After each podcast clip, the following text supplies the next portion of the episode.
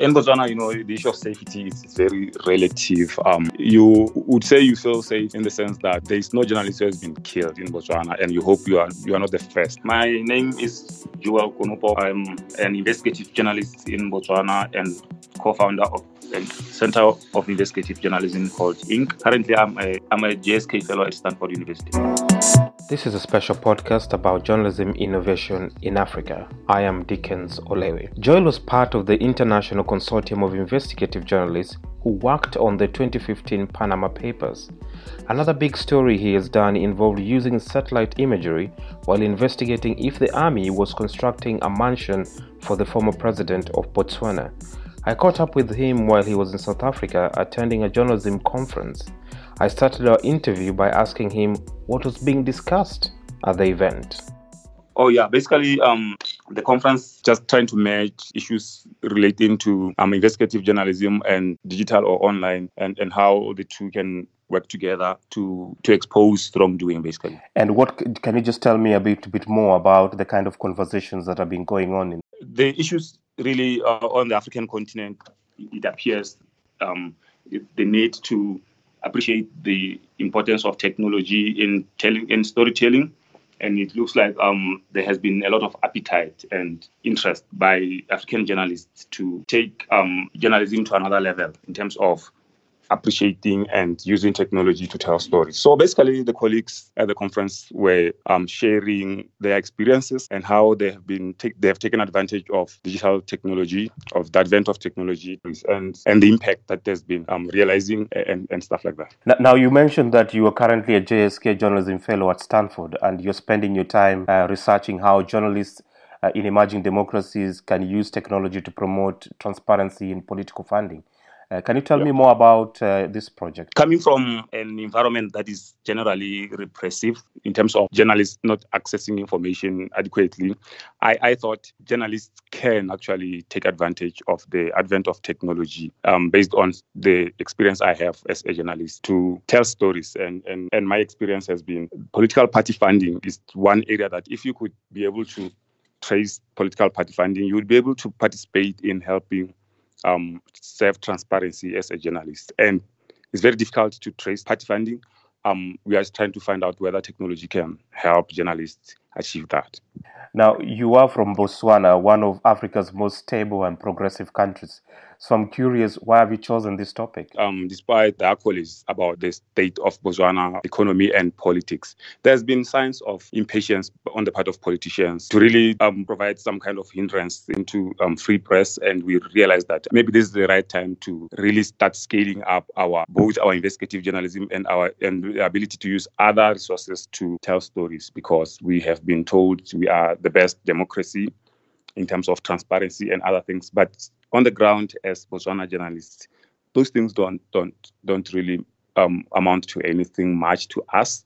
Remember, Botswana doesn't even have access to to information law. So it's a struggle. In my view, I see Botswana, I see Zimbabwe, I see Swaziland, I, I see Zambia, and, and all that in terms of the challenges. Now, when I first met, met you a few years ago, you were part of more than 380 journalists uh, who were working under the International Consortium of Investigative Journalists, and you're all looking into the the then just leaked Panama Papers, uh, which in your case ended up exposing the president of the uh, Botswana uh, Appeals Court, uh, yeah. who, who, from their reporting, you uh, was um, found to be to have been running an offshore account.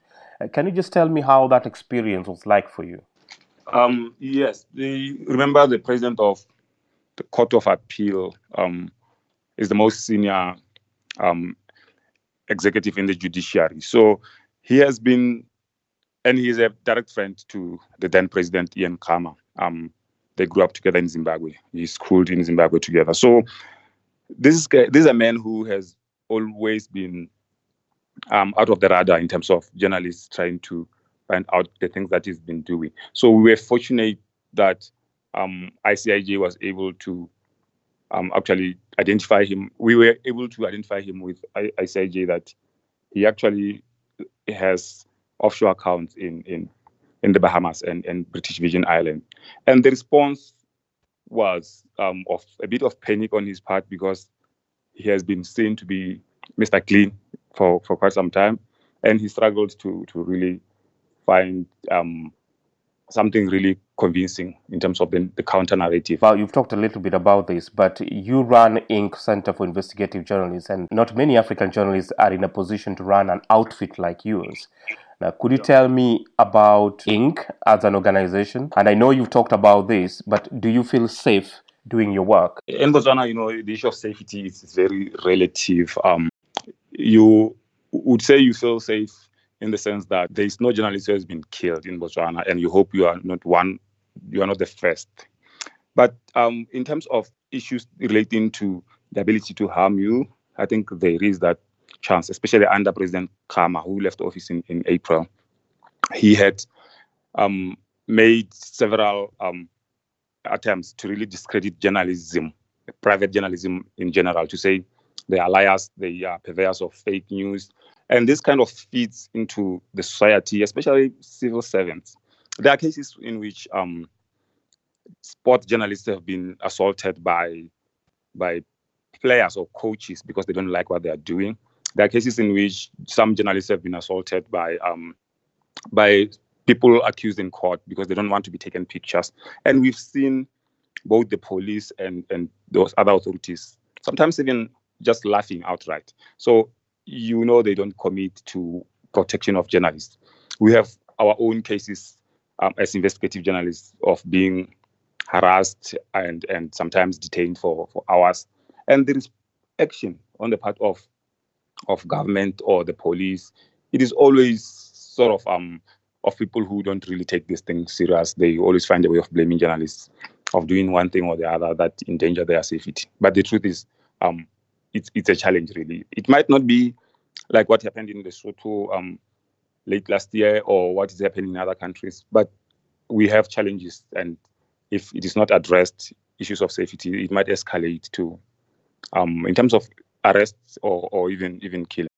I think people will be listening to this and wondering, okay, so here you are in a country that, like you're saying, uh, unlike in in other African countries where journalists have been targeted and sometimes even killed. Mm-hmm. Uh, but yet you have listed uh, several instances and examples of how journalists are either intimidated or frustrated to do uh, yeah. when they're doing their jobs. So, yeah. so the question therefore is, uh, how do you then overcome these challenges and continue running uh, an organization like INK? Yeah, there are several um, efforts that we make um, sometimes with, with lawyers, sometimes with human rights activists, who, in which we try to. I'll give example of the the, the case um, in in Mosu at, at, the President Khama residence. That when we got arrested, the first person we called was a respected human rights lawyer, and we also called a respected um, journalist, um, broadcaster on one of the private radio station, and that kind of um, attempts would actually uh, make authorities sometimes um, become less of a threat to you because they know the information is out there and they want to protect their image every time. So when you do kind of those kind of things, you can't notice that um, they kind of back off a bit. Sometimes we work with some institutions such as such as even the U.S. Embassy, and we know they can reach out to their counterparts and and and ask them to show some restraint on on press freedom generally and on the safety of journalists. So these are some of the things that we do. Sometimes we provide our own security, um, online security, and sometimes physical security in terms of trying to improve physical security in the office and and also having online trying to encrypt our our emails and and, and find other ways of communicating um, such as maybe using things like Skype or, or other means. And but otherwise, we we we know they are resourced and we know um, they, they, they are interested in what we are doing. Now, one of the big stories you did was using satellite imagery and drones in your reporting. Uh, could you just tell me about what the story was and what came out of it? It was um, a tip off from military sources that there is a construction by the army uh, on behalf of the president and in his private residence, and there was an issue in on, from our side of, of of abuse of resources. So our attempts to go there then were frustrated by by by the ambush that we encountered when we were just about to arrive. Let me just get this straight. So you got a tip off from uh, uh, the, someone in the military that there was an ongoing construction, and you physically went there to see for yourself that this construction is ongoing, and you were blocked. Is that the case? We, we knew it was a private residence. We cannot walk in without permission. The other thing we knew was that we, if we ask for permission, we are likely not to get it because it's a private residence. So what we did was we, we drove some around 700 kilometers somewhere central Botswana, and we wanted just to verify the claims made by um, the military sources. And we were just armed with cameras in the uh, first, so that we just maybe zoom and take pictures, and especially pictures of Bowsers, like construction equipment that is seen to be that is was said to be of the military. And and we were blocked some five kilometers away from the from the place and sent back to to, to the capital. We we asked ourselves um, issues questions like um, should we hire a helicopter from South Africa, maybe with a high resolution camera. And we thought, but there is military presence, anything can happen. There was an option of hiring or, or, or engaging a drone. And then from our understanding. We had limited understanding. And also there was a question of it being shut down as well. And there was a question of range and, and even technical skills of maybe dealing with that within a short period of time. So what did you do next? Commission um, a commercial satellite imagery firm. So we used Digital Globe in, in, in the US to to take a high resolution um, image of the residence. How do you commission a satellite imagery from a company like Digital Globe? Yeah, basically, um, I think Digital Digital Globe, though it's a commercial commercial company, it has it has always had this idea that it if there's something that serves public interest, they're going to be able to participate and try to assist, especially journalists or transparency advocates, to reach a certain goal if there's um, issues of, of, of clear public interest. So we reached out to Digital Globe through an email. I think one of the investigations researches we did, we then pounced on them, and then we reached through an email, and they were willing and happy to assist. But they had a, a satellite office in or reseller in, in Botswana, so they said, "No, you'll deal with this company." So we reached out to the company within a week. They were also happy, and, and we were charged some some amount of money. They were happy to assist, but when we reached out for the second time, they were not interested, and we suspect they advised themselves or they were advised to go against, not to do it. We then were advised by Digital Globe to reach one of their resellers in Johannesburg. It's called Swift Digital. Then we, we, we reached them out and they were happy to do so. And within a week or two, they were able to provide the, the, the image. And we paid $5,000 for, for, for the image. Uh, the investigation exposed uh, from your side that the president was, or rather, the army was con- constructing a private home for the president. And what did the president yeah. say about the outcome of the investigation? Yeah, yeah. Maybe before before um, sharing with you what, what the president said is, is what maybe we saw uh, from the image. Basically, it was um, an airstrip um, which was not part of the discussion most of the time. We saw an, a, a long airstrip, 1.6 kilometer. We saw actually that there's construction, and we saw structures that look like military trucks and graders and and, and bowsers, and and there were some sort of structures that also resembled barracks. Remember, we used um, topo, top, topographics to to help us interpret the images, so they were able to tell us using their technology to tell us the size of what looks like a car and and the size of what looks like a, a barrack or or a hostel for the for the military. So it was it was compelling kind of image. And then the president had an interview with with the state broadcaster called Botswana Television, and they basically um he basically just outright denied using the military to construct um, a private residence. He said the military's presence there is to provide security for, for, for him. But he didn't get into details about the presence of a, a, a, a Bowser or a military or some, something like green grader, which was which we found um, just around the compound. So it was a flat out denial from the president. Um, I mean, you've talked about uh, you know this incredible investigation that you've done. I'm just wondering how accessible you think uh, this technology is available to journalists uh, in Africa who want to do similar reporting? I mean, you, have talked about yeah, yeah. paying five thousand dollars for the images. Yeah, yeah, yeah. But um, are, are, there other? Uh, I mean, since you did the reporting, are there other developments that have made uh, access to such kind of imagery cheaper, or are there ways in which yeah, people want to do this kind of reporting can do it in a in a much accessible way? Actually, that's a very good question. Um, what we noticed much later, um, as we delved much into the report and the outcome and the reaction generally, it turned out that there are institutions, even including digital Digital Globe, that we didn't know that you can actually have a conversation with them to um, to have that that that that image actually for free, but you need to talk to some of their the one company again that works with them. So we learned this much later that had we spoken to them at, at a longer length, we could have actually made some inroads in having the same image but for free. There's also an organization, I think it's an NGO in, in London.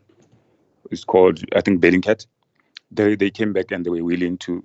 They were saying, had we known you then we would have actually um, provided you the image. I mean, made organized the image for for free. So it looks like there is an appetite for by by some of these institutions for for African journalists to access this kind of technology um, at a much lower cost or actually even even for free. They they are interested in collaboration of that nature. Uh, Joel, my, my last question is about media trends in Africa. Um, yeah. I know we've just been talking about satellite imagery um, and drones. You know, what do you see as the next big thing, or rather, what in terms of media trends in Africa? What do you think is the thing that people will be paying attention to next year?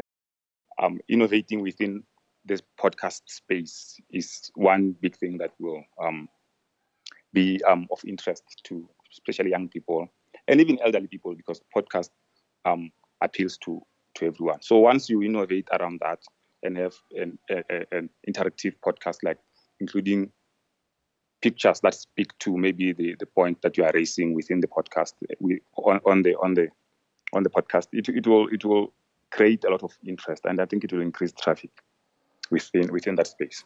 That is Joel Konopo from the Center for Investigative Journalism called INK in Botswana. He is also a JSK Journalism Fellow at Stanford University. Thank you for listening to this podcast. If you have any comments or questions, please reach out to me on Twitter. My handle is at Dickens Olewe.